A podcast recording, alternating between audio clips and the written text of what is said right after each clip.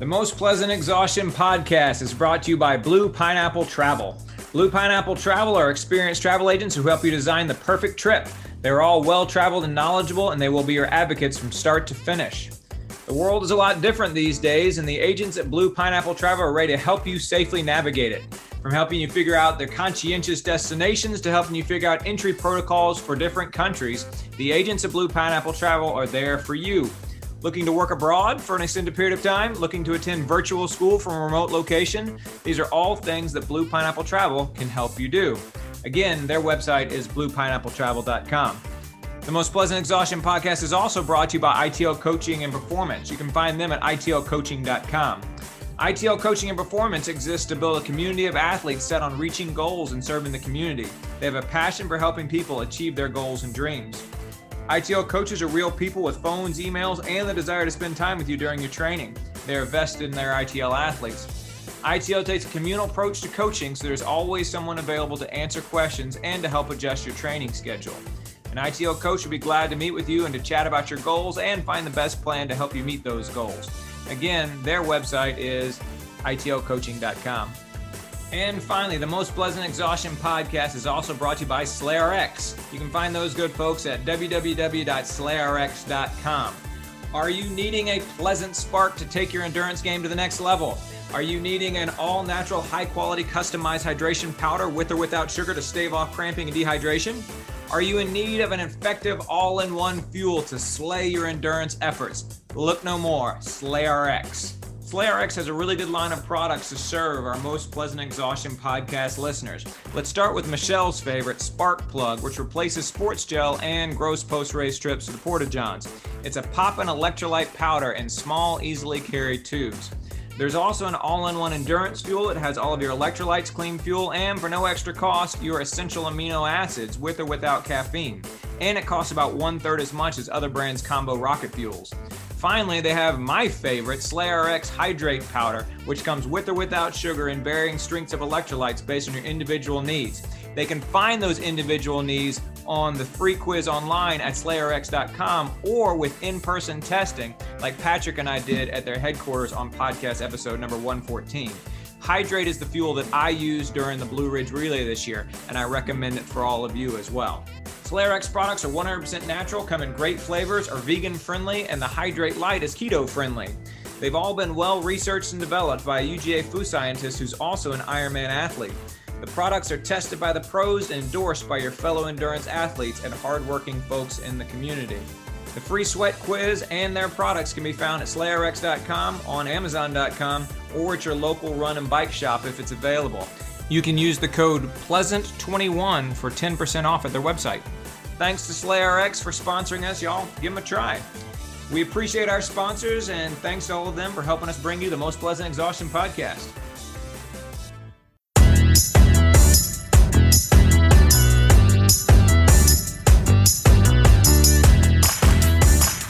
Hello, everybody, and welcome back to the Most Pleasant Exhaustion podcast brought to you by ITL Coaching Performance, Blue Pineapple Travel, and SlayRx. My name is George Darden. I'm an endurance athlete and coach here in Atlanta, Georgia. I'm a father of twin boys. I'm a college professor, and I am a fan of pro cycling, which I only get to talk about on this podcast once a year. and today is that day. And so we have brought Justin Smith and Justin Dugan back with us to talk about cycling to preview this weekend start of the Tour de France. Gentlemen, welcome back. Thanks for having us. Thanks, George. Uh, Justin Dugan, we'll start with you. Um, and let's just go ahead and, and, mention the elephant in the room. Last year on this podcast, you mentioned that you thought that Tadej Pogacar was going to be a dark horse candidate for the win at the Tour de France. And I may have mocked or, or at least thrown shade on that idea. And if Tadej Pogacar didn't actually win, he certainly did. So congratulations yeah, on picking the uh, the winner last year. So I I I think I mentioned that it was a, last year was going to be the year for the hanger on, and um, everybody's pick of Primoz Roglic had a super team that was going to do all the work, uh, and they did. And Primoz unfortunately fell victim to Tadej Pogacar hanging on his wheel as the ninth man on the team. And nipped him on you know the second to last day of the tour. Exactly. And, that's exactly what happened. And in fact, later on, we're going to talk about how the two of y'all think this year's race is going to unfold. I can guarantee you one way that it's not going to unfold is with Jumbo Visma dragging Tadej Pogacar around France so that he can then outkick them in the second to last stage. Mm-hmm. I can guarantee you that's not the way it's going to unfold this year, but we'll see. We'll see. yep, we'll um, so Justin Dugan, uh, remind us uh, you're wearing a SlayRx shirt because you are a SlayRx badassador. Is that right? You're a brand ambassador for SlayRx. Uh, that is. It, um, it happens to be the drink of choice for me um, in all of my endurance endeavors um, because it's worked. And, and uh, it also happens to be the first shirt in the pile that I grabbed today. And uh, I happen um, to be on the show with you and wanted to give them some support. So love the guys at SlayRx, love the drinks. Um, and there's some more uh, secret surprises from them coming out soon, hopefully. Ah, very cool. Very cool. We look forward to that. What's on Justin Dugan? What's on your radar for racing this year? Um, I am doing um, Ironman 70.3 in Memphis, and I just recently qualified for 70.3 Worlds in St. George. Uh, so I'll be doing that too. Very good. Very good. I didn't realize you had qualified for 70.3 Worlds, man. Congratulations. Well done. Thank you. Yeah, very cool. This year, and uh, apparently it's a very popular age group, and uh, a lot of lot of members uh, in the group means a lot more spots, and mm-hmm. Uh, I fell fell on that favorite. So yeah, but it also means a lot more competition, which is uh, which is hard, and so so well done, well done, man. Congrats. Yeah. I look Thank forward to hearing how that goes. Is that like the weekend of September 11th, right around there? Uh, yeah, I think it's like the next weekend. So it's the 8th, 17th, or 18th mm-hmm. of September. Awesome. So the desert in the summer is going to be great. Oh yeah, yeah, no doubt. And and and St. George, Utah is really flat, as you've probably heard. Yeah. I looked at the elevation on the run and the bike, and it it'll be spicy. Yes, it will. Yes, it will. Glad to have you, Justin Dugan. Justin Smith, welcome back. Thank you, George. So Justin Smith back. texted me immediately prior to this, and he said, "I'm mostly here for the jokes." that's that's what I'm here for. All the jokes, all the comic relief. All right, very good. Yes. High expectations, Justin Smith. Justin Smith, what's on your radar this year? What what race are you going to be doing? Uh, so I've got a very uh, exciting fall uh, racing season. I've got uh, Boston coming up, and then uh, uh, Rock and Roll Savannah, and then CIM. So within, was it like 60 days? I've got mm-hmm. two marathons and a half marathon, and I'm going to be awesome. coached by probably the best coach out there. Justin Dugan, you started coaching people? Uh, nobody would listen to me. no, Justin Smith has paid me the honor of actually uh, uh, employing my services for for his Boston CIM double. So so that's an exciting yes. thing. Um, and uh, you know, Justin and I, Justin Smith and I have worked together before on the New York City Marathon and others, and yep. so this will be fun. I'm excited about yes. it. Yes, I'm, I'm excited, excited too. I'm not excited about training for a marathon in the summer after the last two weeks. I kind of thought, what am I doing? Understandable. Fair. Very good. You still got a while. And and yeah. Boston, Boston is just late enough. It's like early to mid October where you might get like one cool week to train in. yeah. Maybe. I might, possibly. yeah. yeah. yeah. So we'll see. Very good. Very good. Gentlemen, thanks again for coming back. I appreciate your joining with me here to talk about cycling in general and the Tour de France in particular. We're recording this on Thursday night, the 24th. The Tour de France starts, the grand depart, the big leaving takes place on the 26th, just the day after tomorrow. We'll be putting this out on the 25th and then everybody will listen to it and then watch the big opening first stage of the race there on Saturday. So kind of wait until the last minute, which turned out to be a good thing because there were some last minute changes to various rosters and different people announcing injuries and that sort of thing. And uh, and and I'm eager to hear about what y'all think is going to happen. So why don't we start? I think the same way we started last year. Let's talk about the course, right? Um, Justin Smith, you texted us a couple weeks ago and you said you thought the course was boring. Why do you say that? Um, well, you know, when I was looking at it, yeah, last year was pretty spectacular. Mm-hmm. I mean, there were up in the high mountains. I, I don't remember how many summit finishes. I think it was like four or 5 Mm-hmm. if I recall. Justin Dugan would probably be able to tell me, but um, I just thought, you know, there's only three summit finishes, two flat TT courses. So, you know, to me, it just seemed like it was kind of setting it up for a dull race. But, um, you know, Justin Dugan did let me know, uh, did mention that, you know, the TTs are kind of put in a place where, Mhm. um, you know, it will kind of maybe liven up a bit because, you know, the, the pure climbers, the pure GC climbers, they will lose time in the G uh, in the time trials Mhm. and then have to attack in the mountains. So I actually, you know, kind of looking back at it, I'm thinking maybe it could be exciting, Mhm. possibly.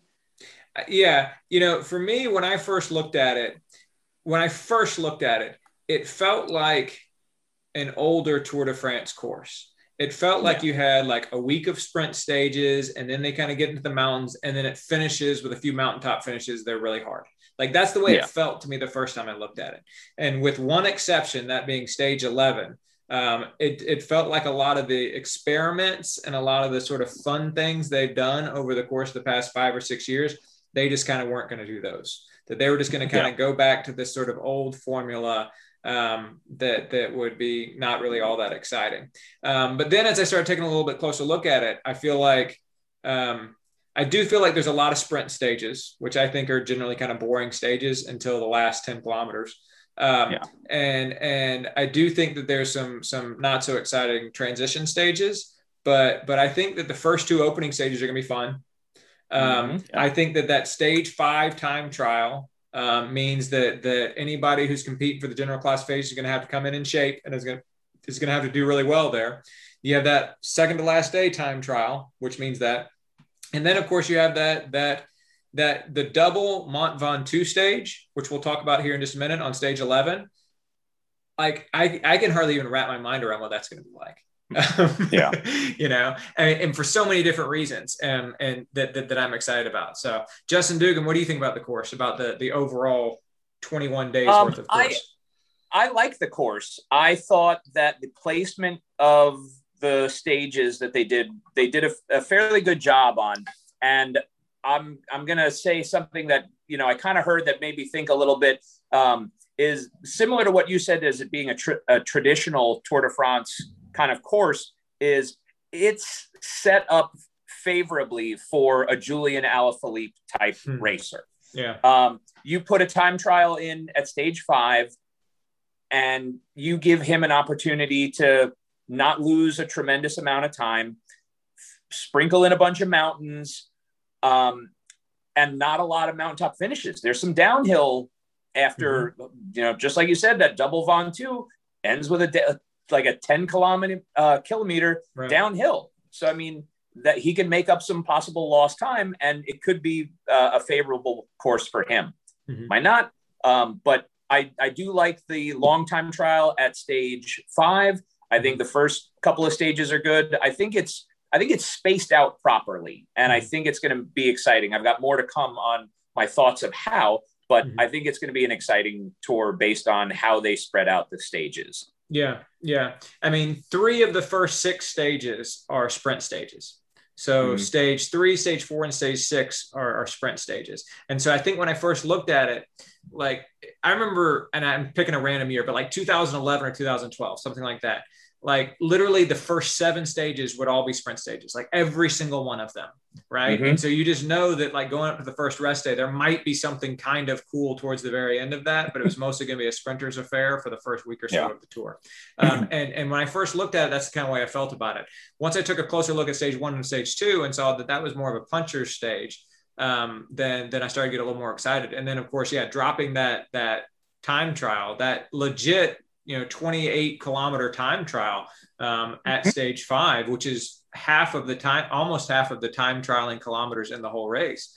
Um, yeah, I think that'll create some separation and and and will mean that that there's going to be exciting things happening there even during that first week, besides just exciting sprint finishes. Um, Definitely. So for sure, for sure. So yeah, let's talk about Bring that. back the Go ahead. I was gonna say, bring back those 50k time trials. this is the uh, this is the so, so they there's a total of what 58 kilometers worth of time yep. trialing. It's the most kilometers yeah. of time trialing they've had since 2013. Uh, um, it's the first time they've had two individual time trials in the Tour de France since 2017. Hmm. Um, That's and, and, a shame and so so so to Justin Dugan's point though, you know the the organizers of the Tour de France have and of every tour, not just the Tour de France, but the Tour de France is obviously the one that's under the the, the biggest spotlight, under the the the uh, most accurate microscope. But the the organizers of the Tour de France are often criticized for trying to tailor the course for certain people that they would like to see win, right? Um, and really, there's only about one French rider that anybody cares about all that much. Um, and, and you current, know he's not going to win. and that's the current world no champion, Julian Alaphilippe. And so, you yeah. know, Justin Smith, you said that, or Justin Dugan, you said that that you think that they might have tried to tailor the course a little bit for him. You think so? I mean, it it's a course that could play his you know strengths, and mm-hmm. it might be neat to watch him do well. I mean, mm-hmm. Deceuninck has has a great and a, I think a very fun to watch team. So it would be exciting to watch them defending a jersey or going for a jersey. Didn't they do that last year with Roman Romain Bardet? And that didn't work out. so uh, Romain Bardet opted not to come to this Tour de France because he said it was too much time trialing. um, and so, so, so they Egan, so Egan Bernal, who won the who won the Tour de France two years ago, of course, who won it in 2019, opted not to come to this Tour de France because he felt like it had too much time trialing in him, and he's more of a pure climber. Um, and so instead, he went to the Giro d'Italia and won the Giro d'Italia this year in what was a great race. And I'm I'm a fan of Egan Bernal now, which took me about two years to come around to, um, um, as, as both of you as both of you know. Um, but yeah, I don't know. I mean, everybody two years ago in 2019, when Julian Alaphilippe was was so impressive, and he is not a Grand Tour rider. Um, he's a he's a classics guy. When he was he when he wore the yellow jersey for so many days, and there was questions about whether he could actually keep it. That was exciting. And he's a he's an exciting rider. He's got a lot of panache, right? Mm-hmm. Yeah. So so we'll see. We'll see. He's a, a so so we're getting ahead of ourselves into people that we want to watch here. Um, he's a brand new dad. Did you know that? Yeah, yeah, a couple I, of days ago. Yeah. Do you think yeah. uh, Justin Dugan and Justin Smith, y'all are both dads. I'm a dad too. Um, do you think that helps or hurts? Well, hurts. he's getting out at the right time. He'll be able to get sleep. Uh, yeah, yeah. What do you, what do you think, Justin Dugan? Uh, I I I want to say that it hurts him, but I don't know if he's been in the game long enough to have it really affect him. It's so new. Mm-hmm. Um, you know, you see some of the sprinters opt to not do so many sprints when they have kids because mm-hmm. they think mixing it up is a, a death wish. Good point. And way yeah. Alf rides downhill, sometimes it could be considered a death wish. Mm. Um, I'd like to see him still ride the way he rides for a while, and you know, not be thinking about crashing or worrying about you know anything else. Ah, super yeah. interesting point. I wasn't even thinking about it from that point of view. I was yeah. I was thinking about it from the point of view of one sleeping, um, which I actually feel fairly confident that that that aspect of it is not going to affect him because he's probably. I mean, how many days has he spent under the same roof as his child so far? Probably not a whole lot, just given the way that, yeah. that, that, cyclists are on the road so much. Um, and it's hard to sleep during the Tour de France for the riders, but yeah, I don't imagine it's going to be hard for him to sleep because he's going to be with a kid. He's going to be in hotels, right? Um, yeah. So, but then the other thing I was thinking of is that so often um, athletes, particularly cyclists, will do well after their their children are born because it inspires them, right? Like mm-hmm. I heard somebody talking about how Jan Ullrich's best tour was like 2002 or 2003 when his child was born. Um, yep. Uh, I mean, I think about even for myself when my sons were born in 2014, that was my best year of triathlon, and I was losing sleep, having to take care of them in the middle of the night stuff. Mm-hmm. Um, just sort of that that boost you get from it. Um, Carlos Sastre used to wear the the uh, the pacifier around his neck um, and yeah. used to fire him up and stuff. remember Christian, I'm, I'm, totally just picking random ones now. Christian Vande Velde, I remember when his child was a baby, he won like a stage of I want to say the Giro or something. He crossed the finish line doing a little cradle move. Um, yeah. So yeah, I don't know. We'll have to see. And he and he, he seems to be such an emotional rider that maybe being a new dad is going to just add to that gigantic store of emotion that he draws on so heavily when he rides. Yeah, that would be neat. Yeah. We'll see. We'll see. Yeah. Or or he could be totally scared descending down Mont Ventoux and and and and it and it wrecks it for him. So I guess we'll see. Um, but yeah, um, what are some stages? What, what stages are you looking forward to? Um, Justin Dugan, what stage are you looking forward to? Um, I I like stage five. I mean, I think that's going to be, I think that's going to be pivotal in in how the race shakes out. At, mm-hmm. at least I hope so. Um, I also like the back to back. I think it's stage 10, stage 11 on July 3rd and 4th, where mm-hmm. it's two big mountain days back to back before. Um, I think they, or I think it's two two back to back days, and then they go into a rest day. I think that's going to be. So that, so that, that would be eight. That would be eight and nine. Is that eight nine? Yeah. Yeah. Um, the, the, so the, the, the first rest day comes after nine. The second one comes after sixteen and and then I think the following weekend they have back to back mountain days before the next rest day. So I think I think those days are going to be cool because it's going to give guys the opportunity to really just make up the time that they may have lost, um, you know, in the time trials and and really shake up the mountain stages. So I think that's going to be fun and exciting. The rest days, like- the rest days are on weird days this year. So the rest days, it's like so so as you all both know, but I'm saying this for the benefit of people listening, that they always go through the Alps, they always go through the Pyrenees. Um, and they alternate years where they go through the Alps first and then they go through the Pyrenees first. And so this year it's an Alps Pyrenees year. And so in the second week, basically, or halfway through the, the, the, the tour is when they get into the Alps and then they're going to finish in the Pyrenees. Right. Um, and so, so um, both of the rest days this year, basically they like get to the Alps, they do one stage in the Alps and they take the rest day and then they like finish the Alps. And then the second one, they like get to the Pyrenees, they do one Pyrenean stage, and then they take the rest day, and then they finish the Pyrenees. You know what I'm saying? That feels weird to me. Like, like mm-hmm. rather than putting the rest day before the mountain range or putting it after the mountain range, they're putting it like you just like just barely taste it, and then you have a rest day, and then they totally dive into the mountains. I thought that was weird. Um, but I, and I, but I don't know if it's strategic, and, and I think it definitely could it definitely could change the shape of the race because because people knowing they have a rest day the next day, like you just said, Justin Dugan, they could they could bury themselves ahead of the next day's rest day. And then yep. people are always so weird coming out of the rest day. You never totally know how your body's going to respond. Um, yeah. That that that yeah. Uh, you never quite know. Um, Justin Smith, what what stage are you looking forward to? um, I like one and 2 mm-hmm. I think it's going to be pretty exciting. It could mix things up a lot mm-hmm. could have some GC guys potentially um, out of the race early. Mm. So that should be pretty interesting. Mm. Uh, I, uh, stage 11, I'm hoping that it's a good stage. Mm-hmm. Uh, stage 11 is the double Ventoux stage that we were talking about. Von yeah. stage. Yep. Uh, my only concern is I think the last time they went up Ventoux, they had to shorten it because of wind. So I'd be curious what their plans are if they have um, high winds that day. Mm-hmm. Uh, but if not, it should be a fantastic stage. And I think, yeah, I think it's like 20 kilometers of downhill. So it's not going to be, you know, whatever attacking you do on the, the climb, it will more than likely stick. And then I, I do like stage 18, the Tourmalet and mm-hmm. Luz Ardiden. I yeah. think those are two awesome climbs. They're fun to watch. Mm-hmm. Should shake things up a bit going into the last time trial. Yeah, yeah, I'm I'm excited. Yeah, y'all have basically said all the, the stages I'm excited about too. I'm excited about one and two, um, which is good. It's good to be excited about the first stage, right?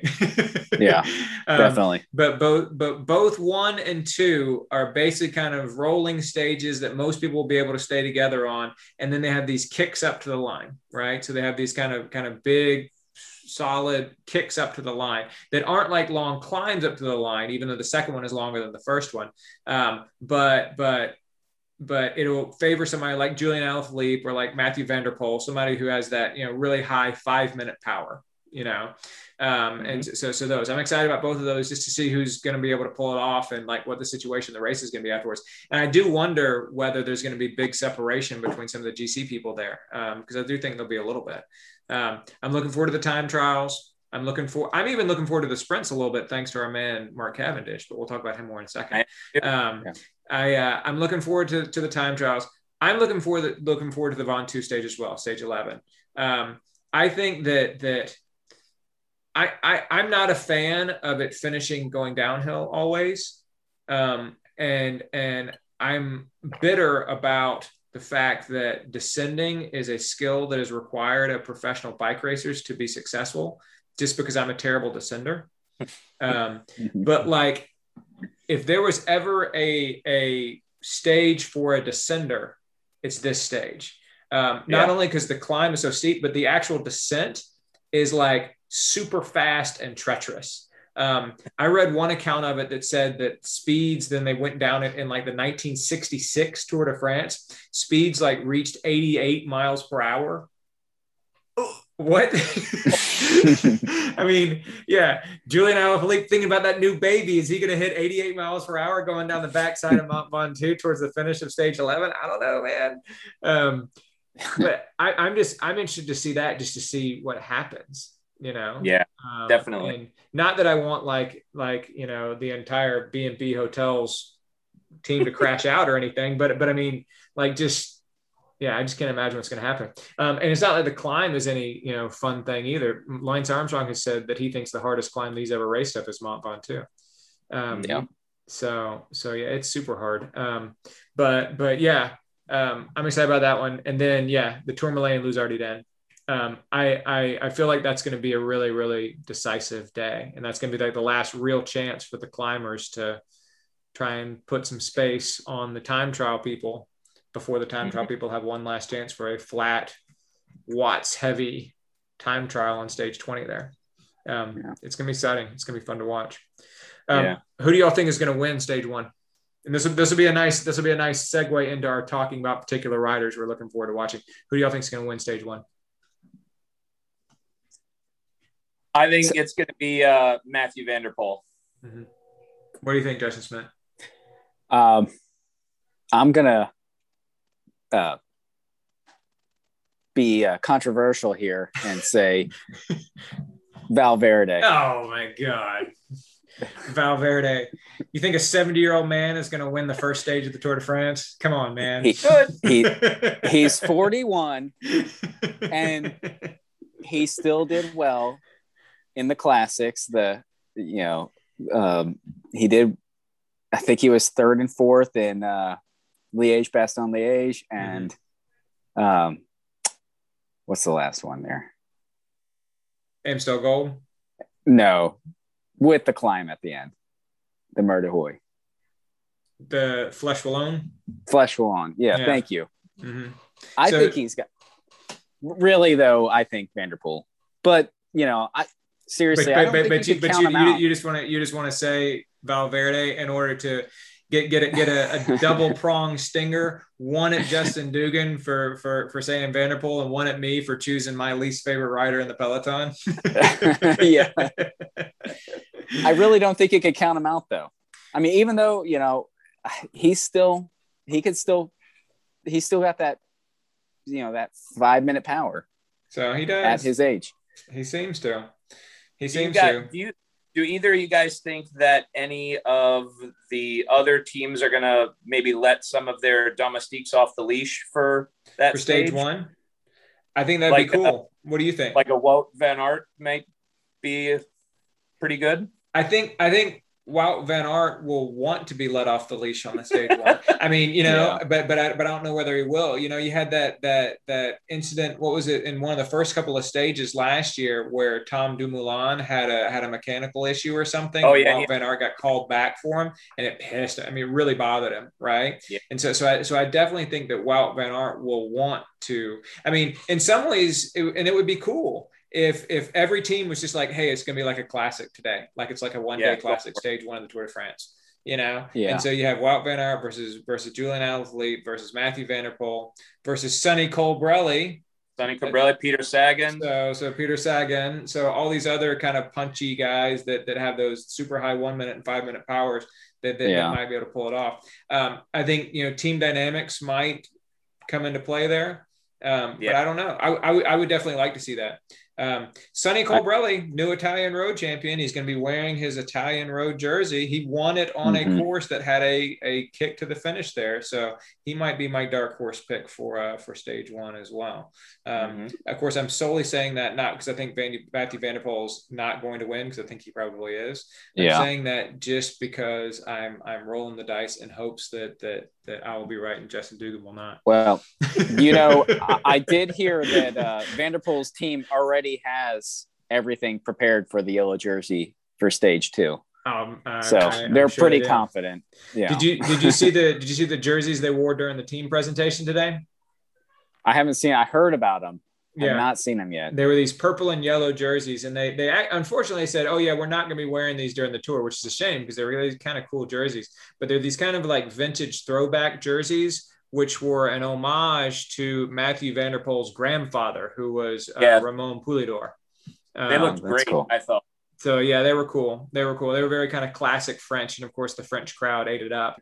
Um, Did you see the picture that he posted? Um, where he was in the same pose as his grandfather. Oh, I saw the picture, but I didn't realize that was a pose. I didn't realize. Yeah, it was. was a... It was like it was him side by side with his grandpa, or you know, picture of him, picture of his grandpa. It was pretty cool. That is pretty cool. Okay, yeah. So Raymond Poulidor, the the most popular French rider in cycling history, who never won a Tour de France. He finished on the podium eight times. Um, um, sort of the what they call him, the eternal second, or something like that. Um, it's Richie Porte. So, like Richie Porte, like your boy Richie Porte, Justin, who it's came through last year.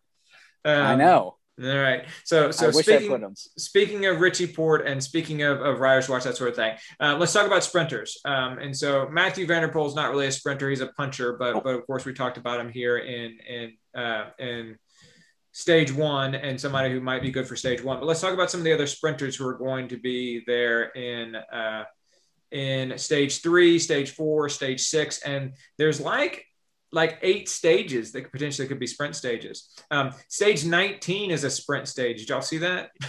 Yeah.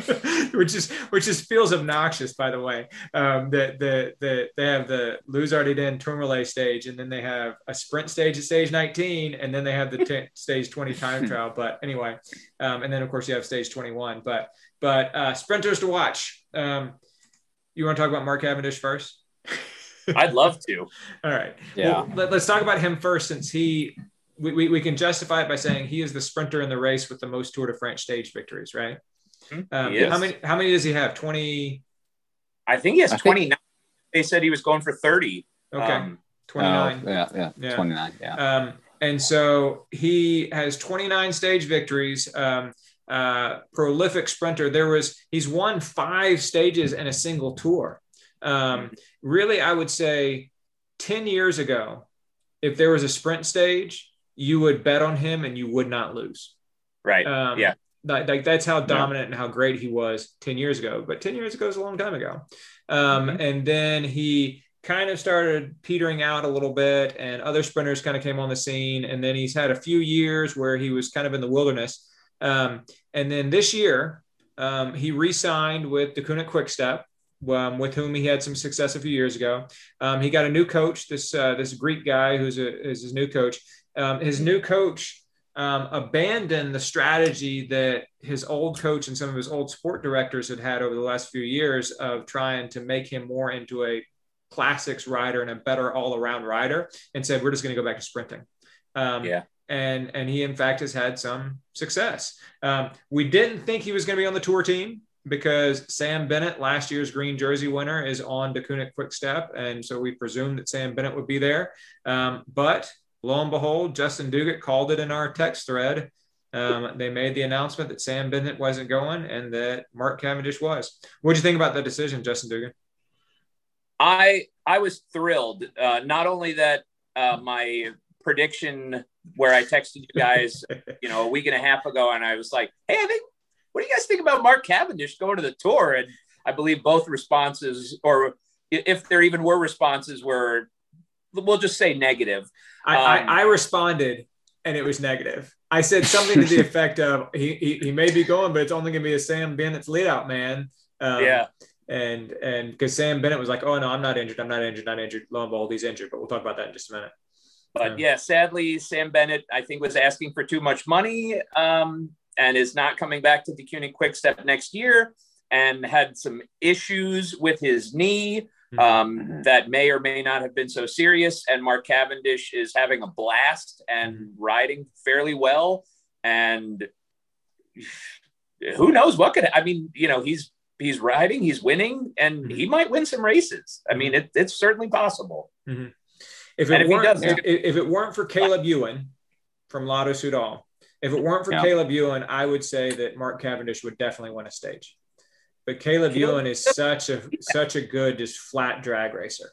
Um, Yeah. But but yeah, Justin Smith, what do you think? Uh, I'm pretty excited. That's uh, what has it been? Three years now since he's been in. I think Uh, so. Yeah, so I was pretty surprised. I, I, you know, with the last year's green jersey um, dropping out because of his knee, Maybe. quote unquote knee. Yeah, maybe knee. Uh, but I think it's pretty awesome. I'm excited. I think, you know, when you listen to him, when you listen to Cavendish now, like in interviews, he just seems excited. Mhm. He's just loving it. And I think that's, that's awesome. I, I jokingly said that uh, he was going to win four stages in the green jersey, but it would just be awesome. I, and I think it's a extremely long shot that he just picks up one stage. That would, that'd be amazing, but I, I don't. He, he's it's he's gonna won the green jersey before. He knows how. Um, Yeah. and so so he, he has experience in that in that domain. Um, let's let's mention real quickly what we're talking about with Sam Bennett here, also from Deceuninck Quick Step. So Sam Bennett is going to another team next year. What team's he going to, Justin Dugan? I don't think that's been Okay. announced yet. Okay, you're right. Yeah, he's going I- to another I team next year. Uh, a team that's that's undoubtedly going to pay him more money. More money. Um, Yeah. Because as good as Deceuninck Quick Step is, and as much as we talk about them, uh, they don't have the biggest budget. They have about a middle of the road budget, really. Um, Yeah. And and so Big guy. So Sam Bennett is one of the premier sprinters, if not the premier sprinter in the in the peloton right now. He won the green jersey last year, like we talked about, broke Peter Sagan's almost unbroken streak of of uh, green jerseys, um, and uh, and uh, they decided to not bring him. Um, so he supposedly hurt his knee a couple of weeks ago, and uh, you saw that that the the sporting director, the the director sportif of of the Deceuninck Quickstep on Twitter this week put, I don't think he really has a problem with his knee. I think it's all performance anxiety. Mhm. Can you imagine Justin Smith if you were preparing for a race and I talked a bunch of trash about you on Twitter? Can you imagine that? Yeah, that would be awesome. I'd love it. I, I mean, just the the mind of Patrick Lefevere, the the guy from Deceuninck, just talking trash about his people on his own team. But anyway, one way or another, they did decide to leave him home, and that opened the door for 29 stage, 29 time stage winner Mark Cavendish to to be added to the team here, literally in the last week prior to the. Uh, prior, prior to the tour starting on Saturday. So, which I mean, I'm excited about it too. Um, yeah, like I said, if it weren't for Caleb Ewan, just looking at the names of the other other Yeah. sprinters that are coming, I don't feel like there's any other giant, big, major, incredible sprinter. And and you combine that with his experience, you combine that with the fact that he's having a ball right now, so his mind seems to be in the right place. He's feeling Yeah. super confident, and that matters so much for sprinters. Um, you combine that with the fact that he has a really good lead out man um, in Michael. Mørkøv. Um, that Yeah. that I think that he definitely has the potential to to win some stages. Um, Yeah. But Caleb Ewan is is so good in that flat drag race type sprint. Guys, Yeah. can I can I pose one question to you in that regard? Caleb Ewan's plan is to win stages in all three Grand Tours this year. Mhm. Is he going to be around towards the end of the tour where Mark know. Cavendish might be? You know, I know, don't know. Okay, so So- so, I, I will take your question and I'll raise you. Are any of the sprinters going to get past stage eleven? maybe not. Uh, mean- Sagan. And so, I mean, I think Wout Van Aert will get past stage 11. I think Peter Sagan Yeah. will get past stage. Well, maybe Peter Sagan will. I mean, depends on if he gets sucked into the gruppetto and they decide to, to delete the whole gruppetto. But Mhm. but I and the reason why I say that, and this is this is um, pessimistic. I, I I don't think that that so so whenever there's a sprint stage with big mountains, and you both know this, but whenever there's a sprint stage with big mountains, the the sprinters always kind of get together in the gruppetto and they fall back and they work together to get up the hills because sprinters tend to not be good at climbing mountains, particularly ones that are as steep and as long as Mont Ventoux. And then they take these crazy risks going downhill in order to try and make up some time in order to try and stay within the time cut, right? Mhm. Like with as fast and as risky as that descent off Mont Ventoux is, I worry that there's going to be like a crash in the gruppetto that takes out all the sprinters. Like I'm actually legit worried about that. Hmm. Do you think that's a possibility, or am I just being like really, really pessimistic? I I always hope for no crash. So I'm I'm For not sure. even thinking about where and when crashes are going to happen, even though lots of them probably will. Yeah. Yeah. Yeah, I certainly hope so too. Um, I mean, I, I, I hate, hate crashes in bike races, and I don't just say that because because I've crashed in bike races. I just, it to me, it just, and, and I recognize it's part of the sport, but it just, I just hate it because it just. Um, I think they should be okay as long as Bouhanni's not in there. I know that the the uh, and which is something I think is kind of funny. The current French champion um, that was just named French champion over the weekend is not racing. That's Rémi Cavagna, uh, who is also on Deceuninck Quickstep, um, and Deceuninck Quickstep doesn't actually have him on their roster. And so the French champions jersey will not be in the Tour de France, which is uh, probably something that, that the French people aren't too blasphemous. excited about. So that's what do you say? I know, right? Yeah. I don't know what's going to happen on Bastille Day if they don't have somebody wearing the French jersey to try and lead the breakaway there. Um, so we'll see. The U. Did you see who won the the U.S. Road Cycling Championship this past weekend? Yeah, Joey. Joey Rosskopf from Decatur, Georgia. So not bad. Um, Yeah. Awesome. Very and it was cool. a nice finish too. I mean, he he put that one put that one away. mhm. Yeah, very cool. So most of us have been on group rides with him at some point or another. So so that's kind of cool. Um, I beat him in a sprint. mm, sure No you did, deal. bud. Sure you did. How, wa- was it was it was he wasn't there that 14 years day. old at the time? Yeah. Hey, I can say I beat somebody on Quick Step. Who? Tell us the story. Ian Garrison. hmm Uh, he was like 14. So, you know, but I did beat him at Fushi Gap. Yeah, you did. I did. I've got the picture to prove it. I've got us on the podium, and he's in second. And I'm on the top step. So just yeah, saying, you are. Yeah, you are. You I were like beat a 26 and he was like 14. I was older than that. yeah, cycling's a trip, man. With the way that the, the ages all get mixed up and everything. Very I cool. still, I still send him that picture occasionally, just so he, you know, make sure he's down to earth. That's right. That's right. Keep him in his place. Yeah, there Yeah. you go. Um, one last thing I'll say about Mark Cavendish. Um, the there will be four stages that are in locations where Mark Cavendish has won the sprint before.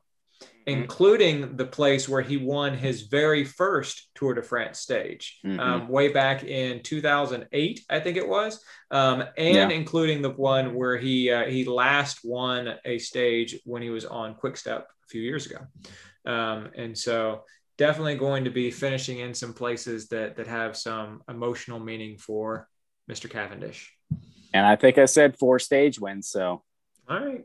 If if I, I'm not going to doubt the four stage wins or ridicule it, not only because I learned from making fun of Justin Dugan last year about Tadej Pogacar, but uh, but but also because I, that's actually something I would actually really like to see happen. Um, that would I be would pretty awesome. I would be mind blown if it did happen, but but it'd be fun, for sure, for sure. Yeah. Um, all right, other sprinters. We talked about Caleb Ewan, or at least I mentioned Caleb Ewan already. Um, I feel like he's the sprinter of the beat. I mean, what do y'all think?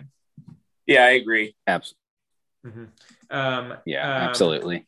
There's no Sam Bennett. We talked a little bit about that. Um, Wout Van Aert, um, he has said that he's not going for the green jersey, right? Um, but he will probably be trying to be win, win, stages. He has the new Belgians champion jersey um, after winning the Belgian championship this past weekend, um, and so showing some form there. Um, he had a hernia operation or something like that um, a few yep. weeks ago, and so that knocked mm-hmm. him out of some training, and so his form is a little bit of a question mark.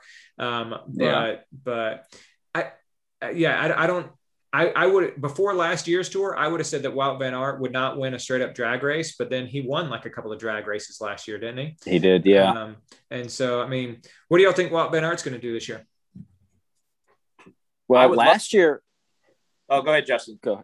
I was going to say last year, I think I had him as one of my dark horses for the green jersey, which mm-hmm. I guess I underestimated. Um, you know, riding for Roglic, mm-hmm. but. Um, I could see him picking up a stage. Mm-hmm. You know, one of these, you know, uh, just like he did last year, where they, you know, where it's it's kind of one of those flattish stages, a little bumpy, and you know, they they let him mm-hmm. go for it. So mm-hmm. I think he picks up a stage.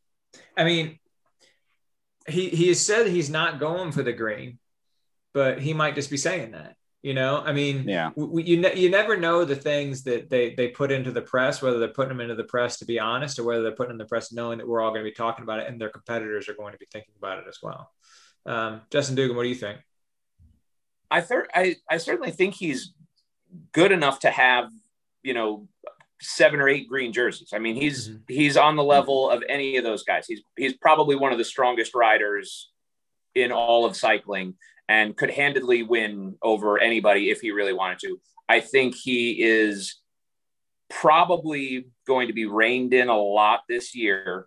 And the team is pointing at Primoz saying, This is your job. Mm-hmm. You mm-hmm. ride for him.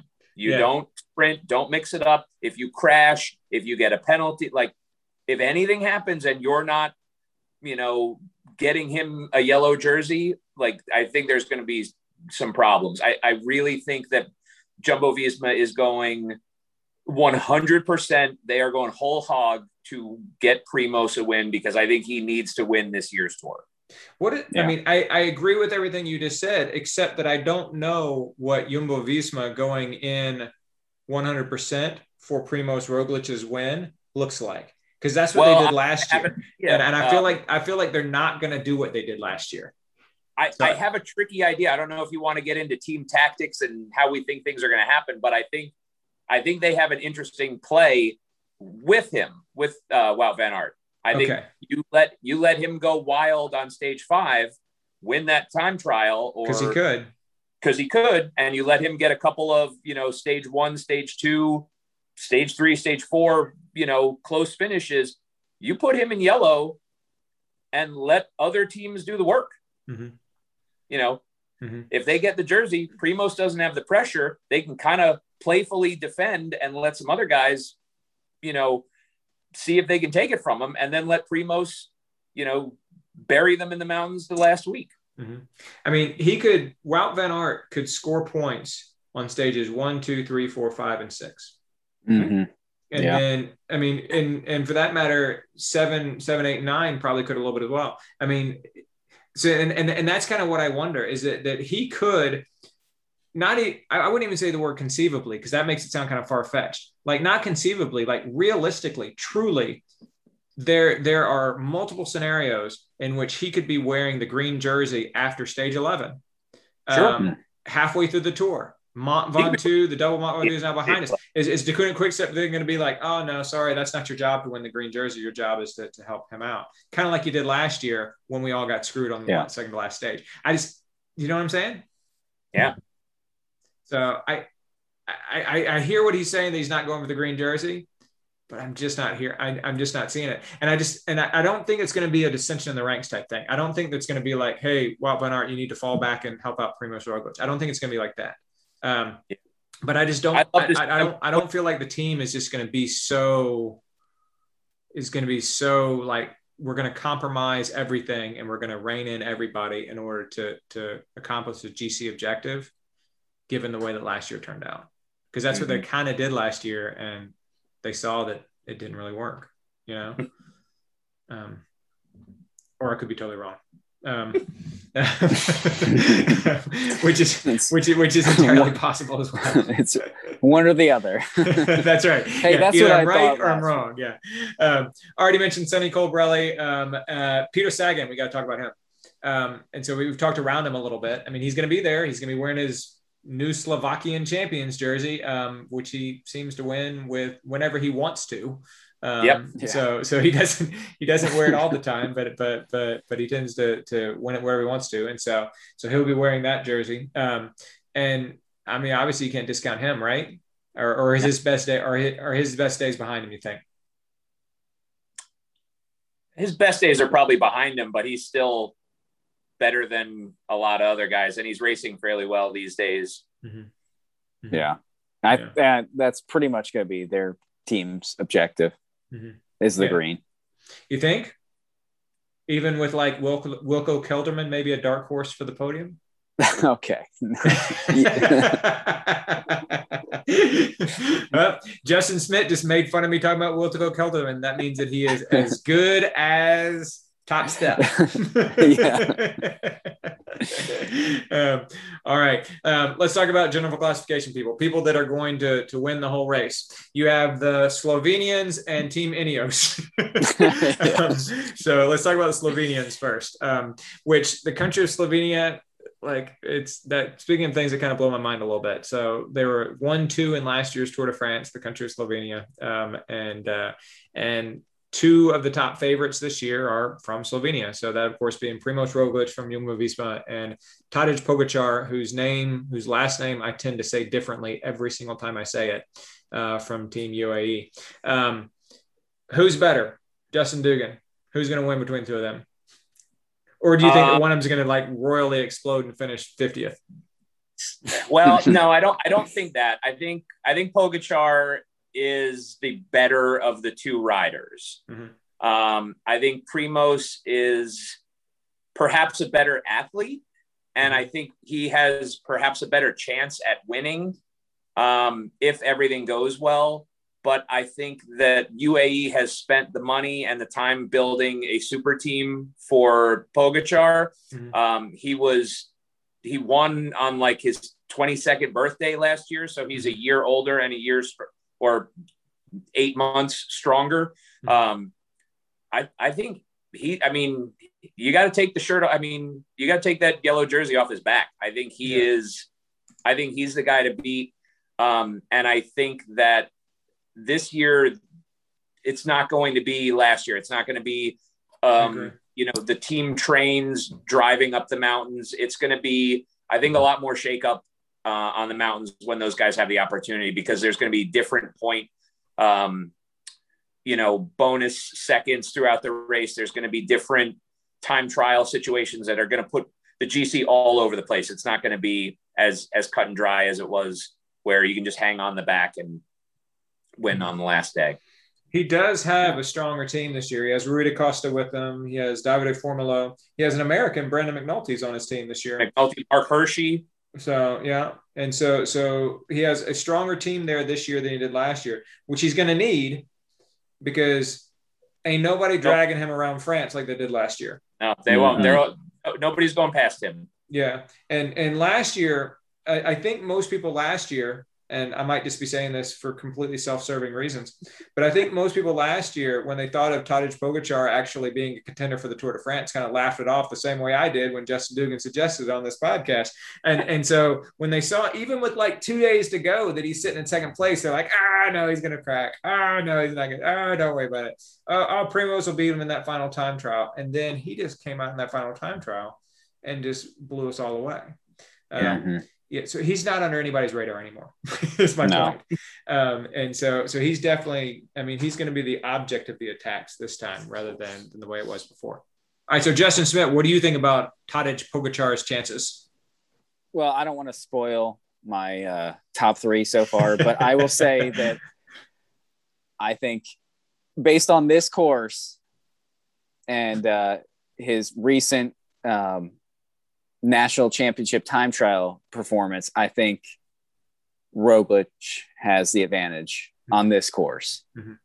I, I think on a climbing heavier course and maybe uh, you know, like last year where you, you know the Planche de Belfi time Mm-hmm. trial was the last time trial. I think on something like that, I think yes, he's got the advantage. But when you you factor in um, not as many mountain stages, uh, probably a little bit less difficult mountain stages overall, and two flat time trials, I think I think he's he's definitely not my pick.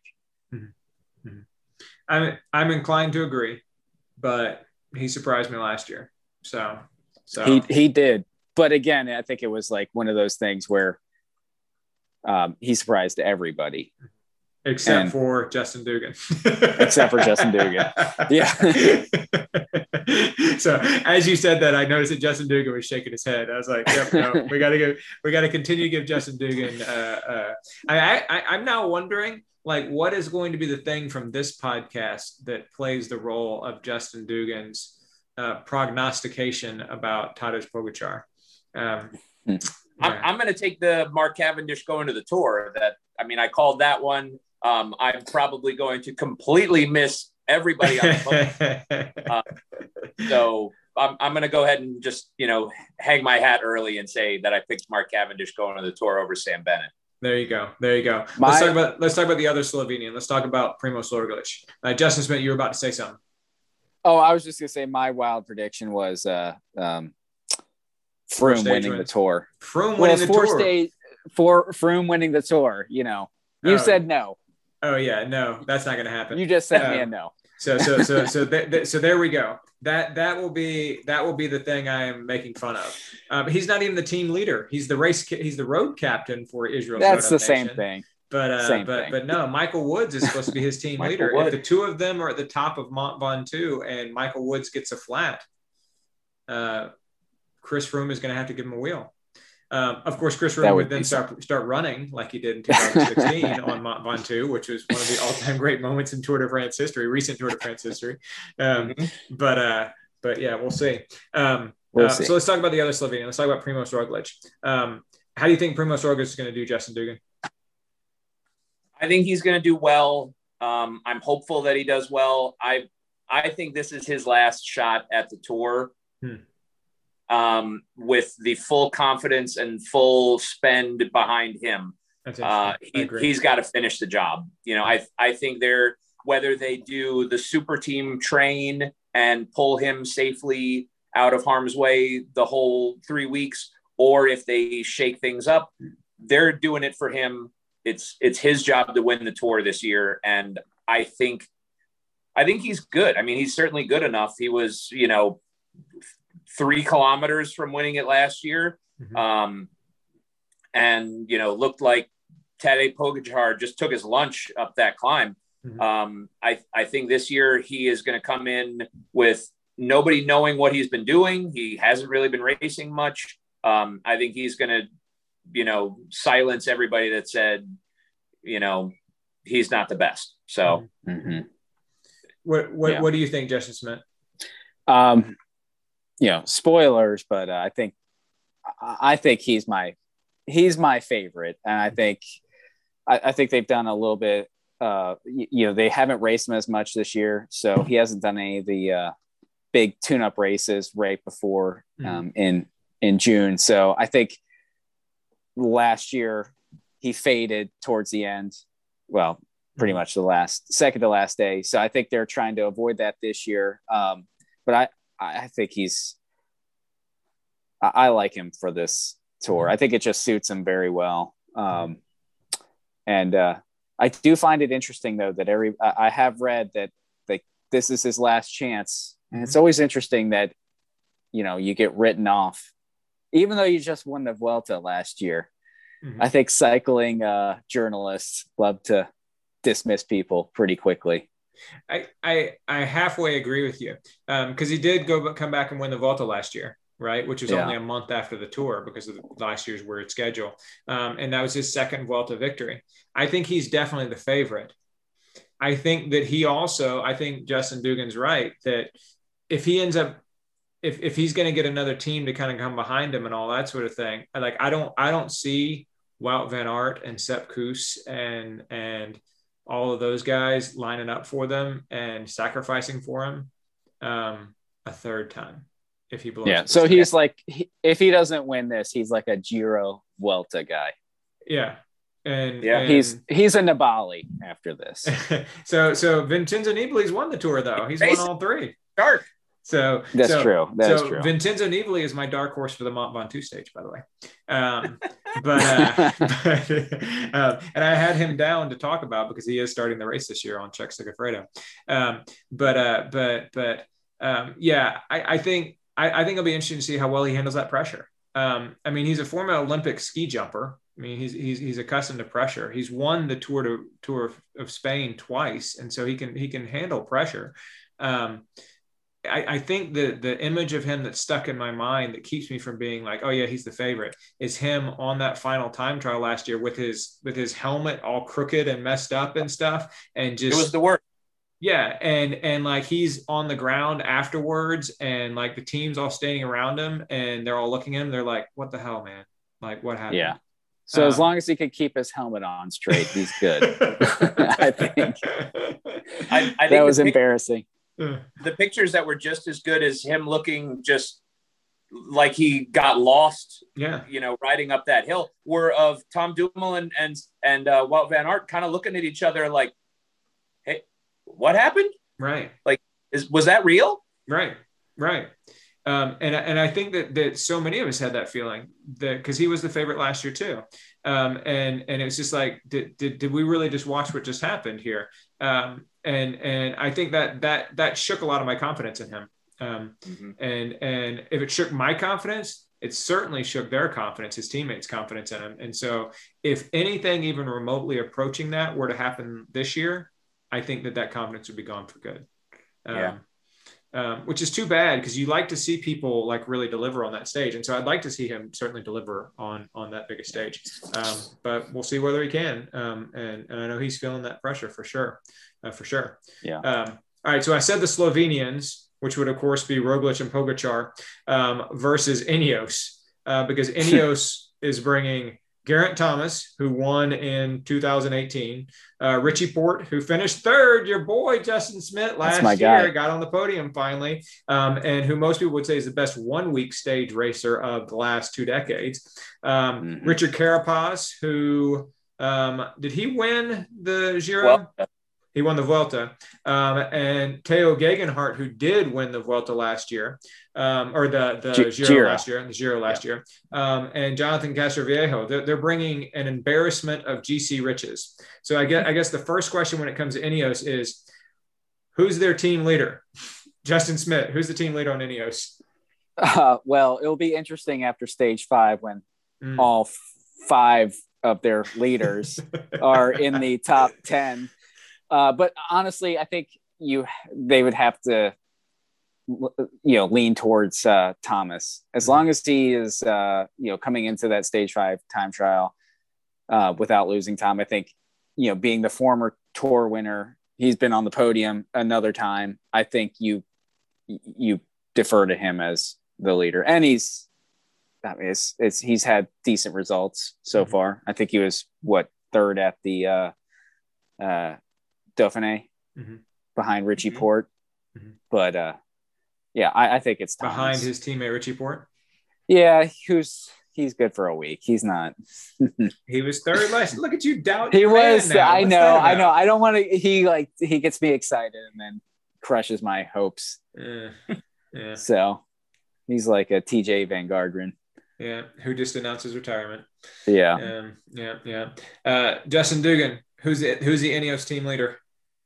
Um, I'm I'm not sure because I like Ineos to try and do a similar thing that I would hope that Jumbo Visma would try and do is hmm. kind of have, I mean, kind of have that weird sneak attack early, let somebody else wear the jersey for a while, and let my GC guy rise to the top towards the end of the race. I mean, hmm. with the punchy early days and then the time trial, you could put Richie Porte in the yellow jersey that's after stage five. I mean, he's a great time trialist. He, you know, it, maybe it's a last hurrah, let that guy run wide open and, you know, wear the jersey. And then the pressure's off Geraint Thomas. The pressure is uh, off um, Carapaz. Then let those guys sort it out in the mountains and uh, towards the end of the race, while other people are attacking, you know, kind of the the false yellow jersey. I'd, I'd like to see that out of them too. I'd like to see it out of Jumbo Visma. I hope somebody does. I don't know if it's going to happen though. Mm-hmm. Mm-hmm. But if I had to pick somebody, I would say Geraint Thomas is the team leader, unless he crashes because that's what he does in most bike races. Uh, mm-hmm. and then it's going to be Richie. yeah, um, I would I would like for it to be I would like for it to be Richard Carapaz, but I don't mm-hmm. think he's the time trialer that the other guys are. Um, um, if there was, I mean, kind of like what Justin Smith you said just a minute ago about how the course just doesn't set up right for for Tadej Pogacar. I think the course doesn't set up right for Richard Carapaz. Um, it's, it's too much too much flat time trialing, um, and I think Richard Carapaz is a brilliant bike rider. Um, I really like him a lot, and I feel like my respect for him has grown a lot over the course of the past couple of years. Um, but but um, so he's the one I would really like to see. Um, mm-hmm. But but yeah, I think that when you take 58 kilometers of flat time trialing, that just has Richie Porte and especially Geraint Thomas written all over it. Now, yeah. I mean, to Justin Dugan's point, if some of these transition stages um, are super windy, or like you've seen the forecast for these first two stages up in northwestern France, it's like it's like 40 degrees and raining. yeah, it's gonna be miserable. I mean, yeah, and so so I can't imagine that that I mean, yeah, it's possible that that that Geraint Thomas could completely underperform in these first two stages and kind of be on the back foot from the very start. Um, yeah, I don't know. I don't know. We'll see. Um, yeah, I mean, to tease my podium a little bit, I I do have in the second position um, an Ineos rider. Ooh. I don't know which one. like, it's just an Ineos rider. so so we'll see. We'll see. Um, other GC people, um, you have Israel Startup Nation with their team leader Michael Woods, former distance runner Canadian, um, with his road captain getting guided by none other than four-time Tour de France champion Chris Froome. Is it four times Justin Dugan? Um, Tour de France champion uh, Chris Froome, and then Dan Martin is on that team as well, and Andre Greipel, um, sprinter and former teammate of Mark Cavendish, and who reached his peak about the same time Mark Cavendish did, uh, like ten years ago, uh, is also on that team too. So I think they probably have the highest average age of any team. That's that's the the team called Israel Startup Nation actually has the uh, highest age. Um, what you think Michael Woods do okay? What do you think? Uh, he might, he might that was a very pregnant pause. So. Justin Dugan, what'd you say? I, I, think he might get a little bit of TV time um, because there'll probably be some Chris Froome TV time, mm-hmm. but I, I, don't think those guys stand a chance. Okay. What do you think, Justin yeah. Smith? Yeah, no. So well, you texted no. us and said that you thought that Chris Froome would would would would go, be going for the win. What do you think? Well, so my theory is on Chris Froome is that he's just been playing possum, you know. okay. He, so, so you mean you mean in his recovery, not that he like accidentally like or, or it wasn't an accident that he hurt himself? well, he hurt himself, but uh, mile an hour. that was legit. Exactly. That the, the compound fracture of his femur was all a ruse. that that happened. Um, I but no, I I they will there there will definitely be Chris Froome time uh, TV coverage, at, but I don't think Michael Woods is going to do anything. Do Do you follow Chris Froome on Strava? I I do not. Dude has been riding his bike, mm-hmm. um, putting I, in I, miles on miles on miles on miles on miles. Well, that was my thing. It's like you know he just came. He had a bad race, uh, his last race, but he had just come from three weeks of altitude. So, but like, hey, weird things happen. Mm-hmm. Very good. Justin Dugan, what do you think about Chris Froome? I like Chris Froome, but I don't think he's I don't think he's really going to carry the team. I mean, his contract is bigger than anybody's, and I think it's I think he's he's past his prime and coming back from a serious injury. Um, I don't I don't think he's going to get that fifth jersey. Yeah, I don't think so either. Um, and and I think that's too bad because I actually I like Chris Froome, um, and and I hate that that his career is fundamentally altered by uh, a heavy crash. It wasn't even a racing crash; it was a training crash that took place around a race. Um, yeah, it was the morning of the time trial. Right. Yeah, he was pre when he previewing the course. Is that what it was? Yeah. Yeah. Yeah. Uh, and Keep your and hands he, on your time trial bike. So yeah, yeah. Was he taking his jacket off, Justin Smith? Is that what you're talking about? I, yeah, I think some he was doing something. Had his hands off his bars Rock. and yeah, yeah. You know just horrible. Um, and so, so yeah, and compound fracture of the femur, which they said that that created all sorts of strength imbalances or exacerbated ones that he had already, and it's just taken him a really, really long time to get back from that because turns out you need your femurs in order to be able to uh, to, to ride your bike pretty well. Um, so, so that's a shame. Um, Dan Martin, Andre Greipel. Dan Martin might be a dark horse for for that second stage particularly if everybody goes after it on that first stage, I think Dan Martin will maybe hang out and let Wout Van Aert, Mathieu van der Poel, and Julien Alaphilippe go after on that first stage. But on the second stage, which ends, ends on the Mur de Bretagne, here comes Dan Martin. He's won on that, yeah. that hill before. Yeah. So we'll see. We'll see. Um, other GC people, I mentioned uh, Wilco Kelderman before, and y'all laughed. Um, Nairo Quintana will be there with his little team. Um, so we'll see how that goes. Um, and then uh, I, as I said, I, I had uh, Vincenzo Nibali as well. Uh, Vincenzo Nibali is, is certainly past his prime. Um, he uh, is deserves mention though on the Tech, Trek, Trek Segafredo team. Uh, he won has won all three Grand Tours. Um, the year that he won the tour, I want to say that he took the yellow jersey on like stage two um, and wore it for the entire yeah. tour. Um, I remember. Um, and so, yeah, I like Vincenzo Nibali a lot, and he's uh, considered to be just one of the best descenders of the last two decades. And so, if anybody's going to be taking chances going down Mount Ventoux at 88 miles per hour, um, it might be Vincenzo Nibali with Julien yeah. Alaphilippe on his wheel. Um, mm-hmm. but, but, but, we'll see. We'll see. Um, all right. Other people we want to watch. We talked about Mathieu van der Poel already. We talked about Julien Alaphilippe. Um, we mentioned Sepp Kuss, I think, already that, that he's gonna he's on Jumbo Visma, another Coloradan, another American in the race. Other people y'all are excited to talk about that we just haven't had the opportunity to mention, mention yet. I've got a couple. I think uh, I always like watching EF. Those guys mm-hmm. are fun. Um, mm-hmm. They've got a couple of good racers with uh, Sergio Higuita and uh, Rigo, uh, mm-hmm. also who could potentially be a GC candidate. Um, I'm not, I'm not going to make fun of your saying good things about Rigoberto Uran, even though I really, really, really want to.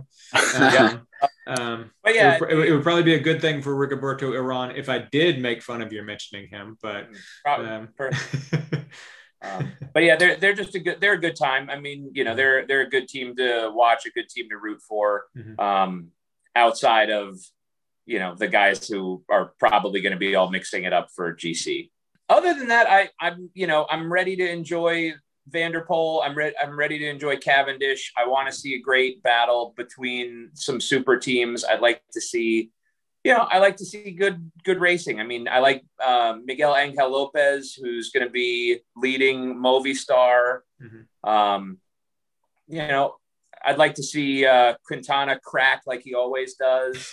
uh, yeah, so I think it's going to be a fun a fun race to watch. Very good. Uh, Miguel Angel uh, uh, Lopez, who you mentioned there, riding from Movistar. I, I, think that Movistar and Astana both have a lot of individuals that can shake up the race, um, but none of whom will really threaten for GC. Um, uh-huh. and, and so just because of all the time trialing. Um, but I think maybe they might believe that the only chance they have is to really attack a lot in the mountains and that sort of thing. And so, so I think, I think – the fact that there's 58 kilometers of, of time trialing, I think will really liven things up in the mountains. And I'm excited about that for, for some of those other teams. I think that'll be cool. Um, Justin Smith, others we need to talk about that we didn't talk about?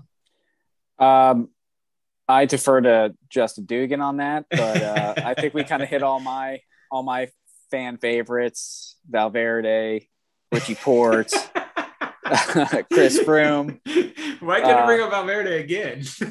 I just, you know, hey, he's still doing it at 41. That's impressive. Uh, yeah, I don't know. If he's doing it at 51, maybe I will grudgingly pay him a little bit of respect. But but yeah, still Wait. not a fan. All right. So who's your podium? Justin Dugan want to go first? Uh sure, I'll go first. I'll do I have to go in order or just do I pick three that are going to be on the podium? Pick three, but then I'm going to make you put them in order. Um, I'm gonna go Primoz, Pogacar, and Thomas. I'm I'm gonna make it easy. All right. And I'm say I'm gonna say Pogacar is gonna win again. okay.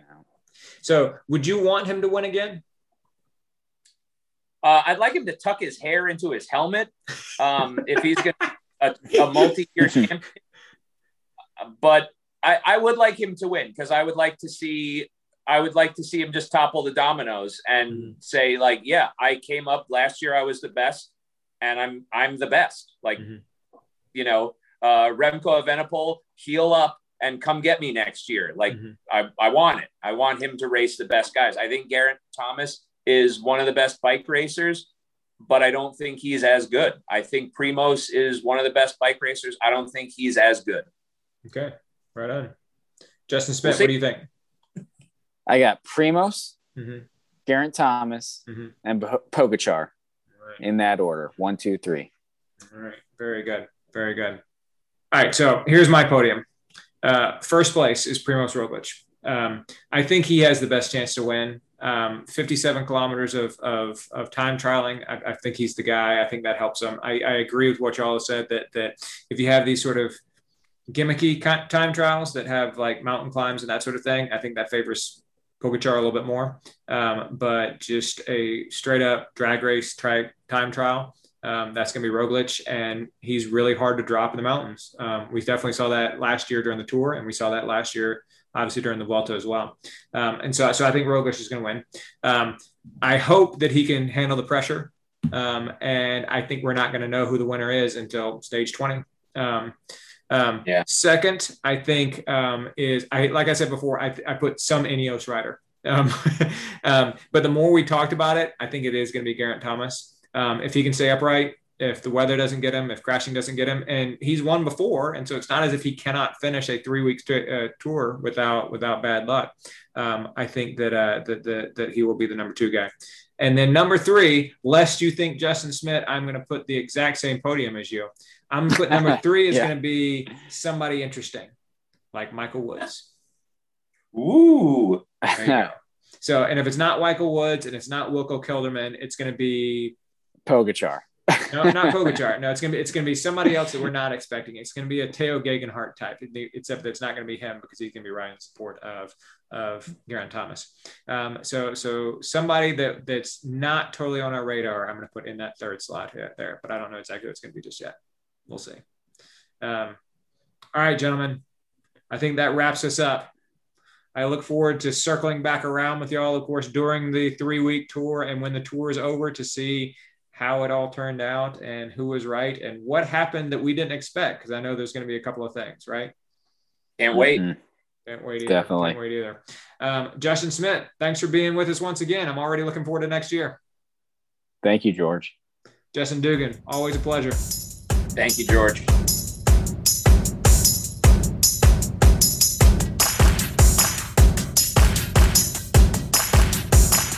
Thanks again for listening to the Most Pleasant Exhaustion podcast. You can find us on Facebook at facebook.com slash pleasant podcast, on Twitter at pleasant podcast, or on Instagram, Most Pleasant Exhaustion. We're available on Stitcher, SoundCloud, Apple Podcast, or Spotify, so share us with your friends. Don't forget that we're sponsored by ITL Coaching and Performance, who you can find at itlcoaching.com, on Twitter at ITL Coaching, on Facebook at facebook.com slash ITL Coaching Performance, and on Instagram, ITL Coaching. We're also sponsored by Blue Pineapple Travel, bluepineappletravel.com, facebook.com slash Blue Pineapple Travel, and on Instagram, Blue Pineapple Travel. And finally, don't forget we're sponsored by SlayRX. That's slayrx.com, facebook.com slash here for SlayRX. That's the number four, SlayRX. Twitter at official SlayRX, and Instagram here for SlayRX, the number four SlayRX. Discount code Pleasant21. On behalf of Michelle Frank, Patrick Ollinger, and Eric Hall, I'm George Darden. Thanks for listening to the Most Pleasant Exhaustion podcast. See you next time.